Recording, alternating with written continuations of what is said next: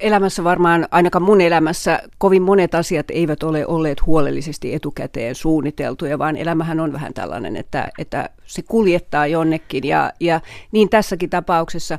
Mutta sitten toisaalta pitää sanoa, että, että mä oon aina nähnyt, että sosiaali- ja terveyskysymykset on tavattoman tärkeitä ja, ja niillä on paljon merkitystä ihmisille, jos nyt ajatellaan, mm. että ääritilanteissa, kun sairastun, niin silloin melkein mikään muu ei ole tärkeämpää kuin se, että minkälaista hoitoa mä saan.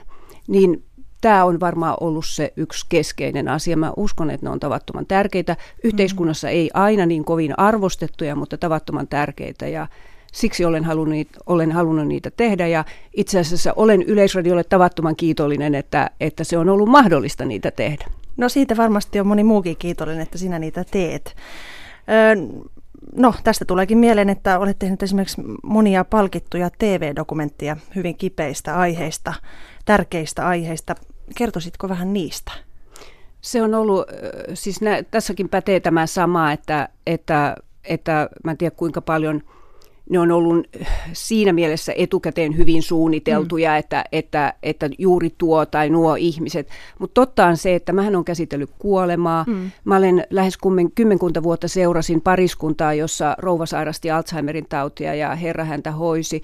Niin se oli kyllä sellainen, että, että halusin nostaa sen asian ja, ja sen ihmisten pärjäämisen ja sen kaiken, mitä ihmisille siinä tilanteessa tapahtuu, niin esille. Se oli sitten sattuma tai hyvä yhteistyösopimus, että kun olin tämän asian nostanut esille, niin, niin me jatkoin sitä, että mitä teille nyt kuuluu, ja sitten vasta vuosien perästä Kalevi Suojasen kanssa me päätettiin, että, että me nyt niin sanotusti katsomme tämän loppuun, että puhuimme Kalevin kanssa, että Maire, joka oli sairas, hänen vaimonsa siis, että jos Kalevi elää ja minä elän, mm. niin tuota, me katsomme, että, että mitenkä, äh, mitenkä tämä sairaus ja heidän elämänsä on. Ja niin siitä sitten syntyi lähes kymmenkunta vuotta tämmöinen seuranta, jossa mulla oli etuoikeus katsoa ja kurkistaa ja olla pikkusen matkaa heidän elämänsä matkassa. Ja, ja ajattelen, että se on varmasti yksi merkittävimpiä töitä, mitä mä oon Yleisradiossa saanut tehdä.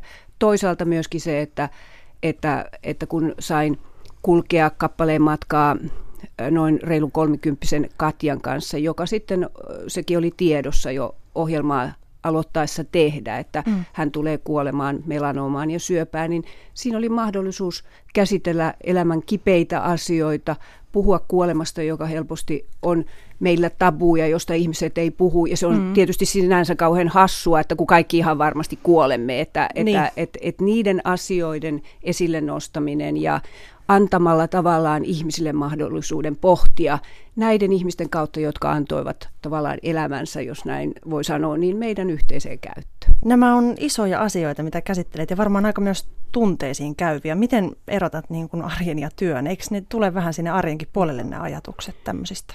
Molemmissa ohjelmissa oli hirveän tärkeää äh, miettiä se, että mikä on mun toimittajan rooli hmm. ja toisaalta olla myöskin ihminen. Ei mennä kuolevan ihmisen sängyn viereen äh, ja sanotaan, että puhu mulle nyt, jos mm. en niin kuin osaa tai halua, ennen kaikkea halua, en mm. ehkä aina osannut, mutta niin. halu, jos, ei ihminen, jos ei toimittaja halua olla ihminen, ja sitä halusin olla.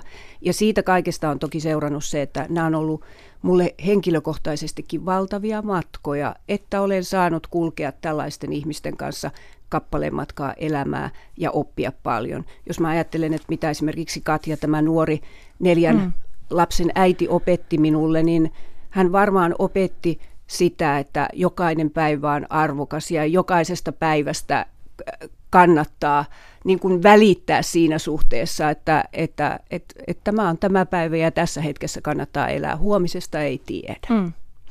Mutta täytyyhän siinä olla jotain erityisiä avuja, että pystyy niin kuin olemaan juuri se ihminen. Mikä on se kaikkein tärkein ö, ominaisuus sinun toimittajan työssä? Öö, mä en tiedä onko se ominaisuus, mutta mä oon aika kiinnostunut ihmisistä, että, että, että jos kerran mulla on mahdollisuus, niin kuin näissä ohjelmissa oli, kulkea kappaleen matkaa, niin siinä suhteessa mä oon varmaan sellainen, että, että, että, että kun tällaisen niin kuin mahdollisuuden olen saanut, niin sitten mä niin kuin olen läsnä ja kuuntelen, mitä ihmiset puhuu. Ja ihmisethän tavattoman helposti vaistoo tämän, että niin. tekeekö joku vain tällaista niin sanottua leipäpappityötä, että kun nyt on tehtäväksi saanut tällaisen, että, että että pitää nyt kuolemasta tai haluaa tehdä kuolemasta ohjelman, niin, niin mm. vai onko ihan oikeasti kiinnostunut ja oikeasti haluaa sitä tehdä. Sitä paitsi täytyy sanoa, että eihän minulle näitä ohjelmia kukaan ole käskenyt tai komentanut tekemään, vaan se on lähtenyt myöskin musta itsestäni. Juuri näin. Ja nämä dokumentithan on, on palkittu, että olet myös saanut siis Bonnierin suuren journalistipalkinnon, Suomen mielenterveyssaran palkinnon ja sitten vielä Duodesimin tiedottajapalkinnon. Hmm. Miltä tämmöiset tota, palkinnot tuntuu? No palkinnot tuntuu tietysti tavattoman hyvältä ja olen niistäkin tavattoman kiitollinen, mutta sitten täytyy toisaalta sanoa, että, että musta tämä aihepiiri ja, ja näiden asioiden esiin nostaminen on niin tärkeää, että luultavasti vaikka en olisi yhtään palkintoa saanut, niin niitä samoja asioita tekisi. Niin. No olet tehnyt siis paljon muutakin, muun muassa sinut tunnetaan Ylen ajankohtainen kakkonen ohjelmasta. Osaatko nimetä nyt tästä urasi varrelta semmoista kaikista itsellesi läheisimmältä tuntunutta työtä tai tehtävää? No mä oon ehkä siitä ollut onnekas, että, että se mitä mä olen saanut tehdä, niin se tuntuu kaikkein läheisemmältä. Että esimerkiksi tällä hetkellä, jolloin olen nyt viime aikoina saanut paljon tehdä sote-uudistusta, joka mm. tiedän, että, että monet ihmiset ajattelevat, että voiko kuivempaa ja tylsempää ja rasittavampaa aihetta olla, mutta siitä huolimatta niin, niin musta se on ollut valtavan hieno saada siihen perehtyä ja, ja siitä kertoa, koska siitä ajattelen, että, että se on yksi suurimpia uudistuksia, mitä me itse asiassa tällä hetkellä tehdään. Ja vaikka tällä hetkellä aina ei ole toimittajana helppoa kertoa, että mitä tämä nyt mm. konkreettisesti mm yksittäiselle ihmiselle tarkoittaa, mutta kyllä sekin aika vielä tulee, kun hallitus saa tämän ison rakenteellisen uudistuksen tehtyä, niin, niin sitten ollaan siinä kohtaa, jolloin me todella arvioidaan ja, ja se katsotaan nyt, mikä se käytäntö tulee olemaan. Kuuluttaja vieraana on Ylen sosiaali- ja terveystoimittaja Tiina Merikanto ja hänen kirjoitustaan voi lukea vaikkapa Ylen sivuilta. Kirjoitit juuri tuossa taanoin muun muassa tästä uudesta valinnanvapausmallista ja siinäkin selkeytät tätä kaikkea tapahtunutta. Tuota, oletko varsinaisen työsi ohella sitten aktiivinen vielä näiden terveys- ja sosiaalikysymysten parissa? No tällä hetkellä, just tällä hetkellä en, en kauheasti tee mitään semmoista erityistä, mutta mä oon siitä outo toimittaja, että, että mulla on muun muassa työnohjaajan koulutus ja itse asiassa siihen Jaha. päälle olen vielä tehnyt tämmöisen toiminnallisen ryhmätyöohjaajan koulutuksen ja, ja tuota, esitän nyt niin kauhean monta vuotta ole, kun mä aika monta vuotta päivystin Suomen mielenterveysseuran kriisipuhelimessa. Oli mielekästä ja tärkeää työtä. Että terveisiä vaan sinne mielenterveysseuraan ja kaikille ihmisille, jotka päivystää. No niin, oliko siinä minkälaisia haasteita tai onnistumisen tunteita? Voisitko siitä kertoa jotain?